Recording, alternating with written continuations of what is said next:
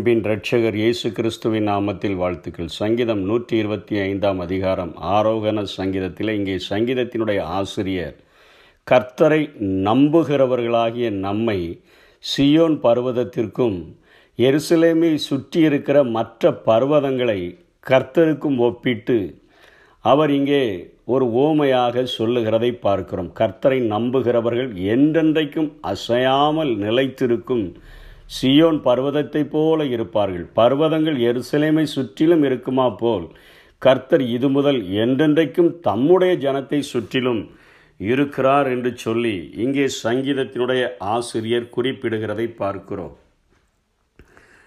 கர்த்தர் நம்மை காக்கிறவராக, என்றென்றைக்கும் அசையாமல் இருக்கும்படியாக நமக்கு உதவுகிறவராக இருப்பதற்கு காரணம் 121 சங்கீதம் 3 வசனத்திலே சொல்லப்படுகிறது, உன்னை காக்கிறவர் உறங்கார் என்று சொல்லி. இதை பவுலிடத்தில் கேட்டால் பவுல் எபேசியர் 1 அதிகாரம் 12 வசனம், 13 வசனம், 14 வசனங்களிலே ஆண்டவர் நம்மை குறித்து அவர் தன்னுடைய தீர்மானத்தின்படி நம்மை முன்குறித்தவராக கிறிஸ்துவுக்கு சுதந்திரராகும்படி நம்மை தெரிந்து கொண்டார். அவருடைய உரிமை சொத்தாக அவர் நம்மை மாற்றிவிட்டபடியினாலே மிகப்பெரிய செல்வந்தர்கள் தங்களுடைய பொக்கிஷங்களை அத்தனையாய் பாதுகாப்பது போல ஆண்டவர் நம்மை பாதுகாக்கக்கூடியவராக இருக்கிறார். நாம் அவருடைய உரிமை சொத்தாக விலையேற பெற்றவர்களாக அவருடைய பார்வையில் நாம் இருக்கிறபடியினாலே, ரெண்டாவதாக பவுல் சொல்கிறார், அவர் நம்மை முத்திரை போடப்பட்டிருக்கிறீர்கள் என்று சொல்கிறார். நம்மை முத்திரை போட்டு அவர் பாதுகாக்கிறார். பரிசுத்த ஆவியானவரினால் நாம் முத்திரை போடப்பட்டவர்களாக, அவருக்கு உரிமையானவர்களாக நாம் மாற்றப்பட்டிருக்கிறோம் என்பதை சொல்லுகிறார். அவருக்கு சொந்தமாக மாற்றப்பட்டிருக்கிறோம். அவருடைய பரிசுத்த ஆவியினால் நாம் முத்திரை போடப்பட்டபடியினாலே, அவருக்கு சொந்தமானவர்களாய் இருக்கிறதினாலே ஆண்டவர் நம்மை பாதுகாக்கிற ஒரு ஆண்டவராக இருக்கிறார். எப்படி பாதுகாக்கிறார்? சகரியா 1:14 சொல்லப்படுகிறது, நான் எருசலேமுக்காகவும் சீயோனுக்காகவும் மகா வைராக்கியம் கொண்டிருக்கிறேன், அது என்னுடைய உரிமை சொத்து, பரிசுத்த ஆவியானவரினால் முத்திரை போடப்பட்ட ஒரு சொத்து, அது எனக்கு சொந்தமான ஒரு சொத்து. ஆகவே நான் அவைகளின் மேலே எருசலேமுக்காகவும் சீயோனுக்காகவும் மகா வைராக்கியம் கொண்டிருக்கிறேன், அதை பாதுகாப்பதிலே என்கிறது போல ஆண்டவர் இங்கே சொல்லுகிறதை பார்க்கிறோம். சகரியா 2 அதிகாரம் 5 வசனத்திலே சொல்லுகிறார், அதை சுற்றிலும் அக்கினி மதிலாக இருந்து அதன் நடுவிலே அவர் மகிமையாக வீற்றிருந்து பாதுகாக்கிறார் என்று சொல்லப்படுகிறது.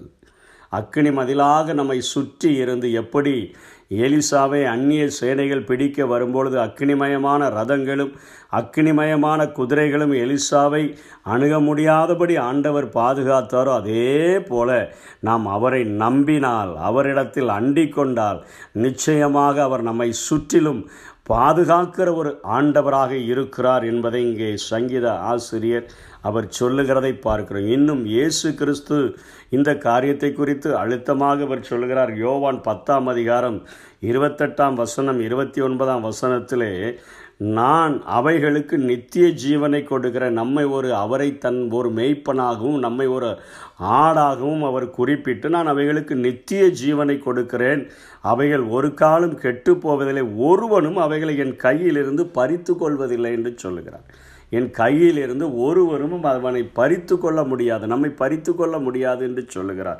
இன்னும் அதற்கு மேலாக சொல்லுகிறார், அவைகளை எனக்கு தந்த பிதா எல்லாரிலும் பெரியவராக இருக்கிறார், அவைகளை என் பிதாவின் கையிலிருந்து பறித்து கொள்ள ஒருவனாலும் கூடாது என்று சொல்லுகிறார். என்னுடைய கைகளில் இருந்தும் பறித்து கொள்ள முடியாது, எல்லாரிலும் பெரியவராக இருக்கிற என்னுடைய பிதாவின் கரத்திலும் நீங்கள் இருக்கிறபடியினால் ஒருவனும் உங்களை பறித்து கொள்ள முடியாது. அத்தனையான ஒரு மிகப்பெரிய ஒரு பாதுகாப்பை கர்த்தர் நமக்கு தரக்கூடியவராக இருக்கிறார். அதனால தான் வேதம் சொல்லுகிறது, நம்முடைய ஜீவன் கிறிஸ்துவுடனே கூட தேவனுக்குள் மறைந்திருக்கிறது, அவருக்குள்ளாக கிறிஸ்துவும் நம்மை பாதுகாக்கிறார், தேவனும் நம்மை பாதுகாக்கிறவராக இருக்கிறார். இன்றைக்கும் யூத ஜனங்கள் ஜெபிக்கும் பொழுது, இரவு நேரங்களிலே ஜெபிக்கும் பொழுது, என் ஆவியை உம்முடைய கரங்களில் ஒப்புவிக்கிற நீர் ஒருவர் தான் எங்களை பாதுகாக்க முடியும் என்பது போல அவர்கள் ஒவ்வொரு நாளும் இரவிலே என்ன நடந்தாலும் எங்களுடைய ஆவியை உம்முடைய கரங்களில் நாங்கள் தருகிறோம் என்பது போல அவர்கள் ஒவ்வொரு நாளும் அவர்கள் ஜெபிக்கிறவர்களாக, ஆண்டவருடைய நம்பிக்கை, அவருடைய பாதுகாப்பை அத்தனை நம்புகிறவர்களாக காணப்படுகிறதை பார்க்கிறோம். இன்றைக்கி அதனால தான் பவுல் சொல்கிறான், நான் தந்ததை, நான் உம்மிடத்தில் ஒப்புவித்ததை அந்நாள் வரைக்கும் நீர் காத்து கொள்ள வல்லவராக இருக்கிறீர். அத்தனையாக அக்கினி மதிலாக நம்மை பாதுகாக்கிற ஒரு ஆண்டவர் என்பதை இங்கே சங்கீதத்தினுடைய ஆசிரியர் குறிப்பிடுகிறதை பார்க்கிறோம். அடுத்த 3ஆம் வசனத்தில் சொல்கிறார், நீதிமான்கள் அநியாயத்திற்கு தங்கள் கைகளை நீட்டாதபடிக்கு ஆகாமியத்தின் கொடுங்கோல் நீதிமான்களுடைய சுதந்திரத்தின் மேல் நிலைத்திராது.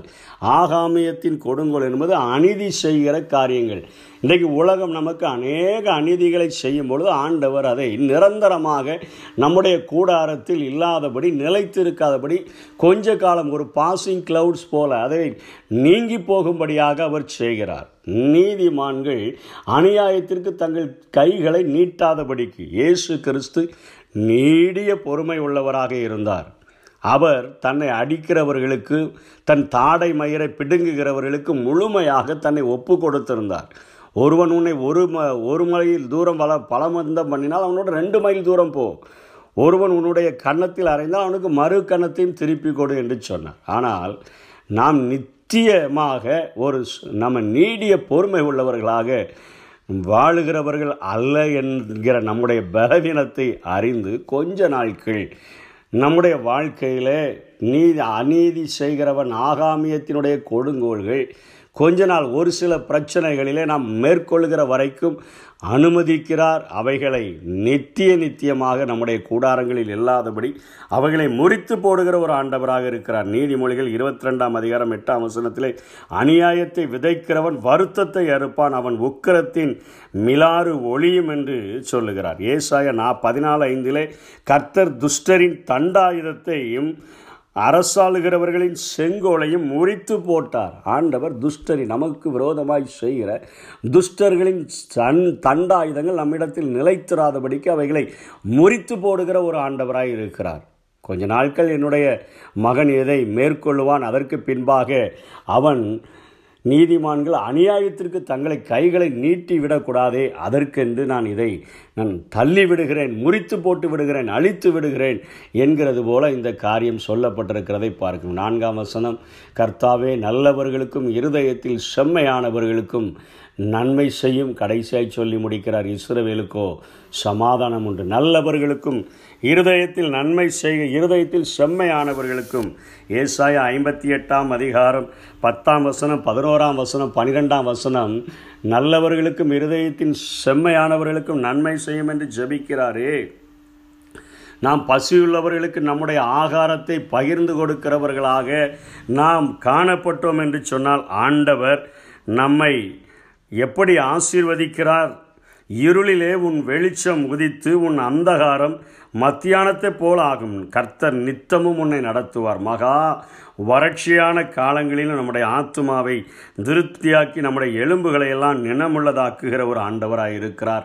நம்மை நீர்ப்பாய்ச்சலான தோட்டத்தையும் போலவும் வற்றாத நீரூற்றை போலவும் மாற்றுகிறவராக இருக்கிறார். மிகவும் ஒரு இருள் சூழ்ந்த ஒரு சூழ்நிலையில் ஆண்டவர் நமக்குள்ளாக தன்னுடைய வசனம் என்கிற ஒரே ஒரு வாக்குத்தத்தத்தை தந்து அது நம்முடைய வாழ்க்கையிலே ஒரு வெளிச்சத்தை காட்டுகிறபடியினாலே இனிமேல் வாழ்ந்து விடலாம் என்கிற ஒரு நம்பிக்கையை தந்து, அதான் இருளில் உன் வெளிச்சம் உதித்து, அந்த இருளில் அவருடைய வசனங்கள் நமக்கு வெளிச்சத்தை தந்து நம்முடைய அந்தகாரம் நிறைந்த ஒரு வாழ்க்கையை மத்தியானத்தினத்தின் வெளிச்சத்தை போல மாற்றி அவர் நித்தமும் நம்மை நடத்துகிற ஒரு ஆண்டவராக இருக்கிறார். மகா வறட்சியான காலங்களிலும் கூட நம்முடைய ஆத்துமாவை திருப்தியாக்குகிற ஒரு ஆண்டவராக இருக்கிறார். உலகத்தில் எப்படிப்பட்ட வறட்சிகள் வந்தாலும் நித்தமும் நம்மை நடத்துகிற ஒரு ஆண்டவர், நம்மை போஷிக்கிற ஒரு ஆண்டவர், நம்மை பராமரிக்கிற ஆண்டவர், நம்முடைய எலும்புகளை நினமுள்ளதாக மாற்றுகிற ஆண்டவர், நம்மை நீர்ப்பாய்ச்சலான தோட்டத்தை போலவும் வற்றாத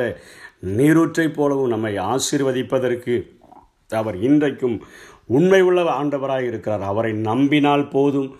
நல்லவர்களாக வாழ்கிறதற்கு நாம் முயற்சி எடுத்து இருதயத்தில் செம்மை உள்ளவர்களாக நாம் வாழ்ந்தால் இப்படிப்பட்ட ஆசீர்வாதங்களை நாம் பெற்றுக்கொள்ள முடியும். கர்த்தர் தாமே நம்மை ஆசீர்வதிப்பாராக. ஆமென். எருசலேம் நகரம் மலைகளால் எப்போதும் சூழ்ந்து இருப்பது போல் இப்போதும் எப்போதும் கர்த்தர் நம்மை சூழ்ந்து சூழ்ந்து காத்திடுவார். இப்போதும் எப்போதும் கர்த்தர் நம்மை சூழ்ந்து சூழ்ந்து காத்திடுவார்.